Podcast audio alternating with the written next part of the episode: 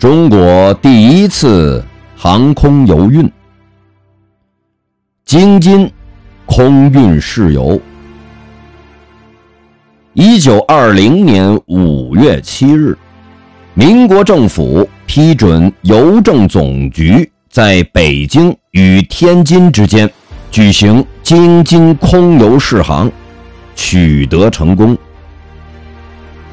当时，天津邮局为这次飞行专门刻制了中华邮政由飞艇记天津至北京中英文纪念戳，此为我国航空邮务之开端。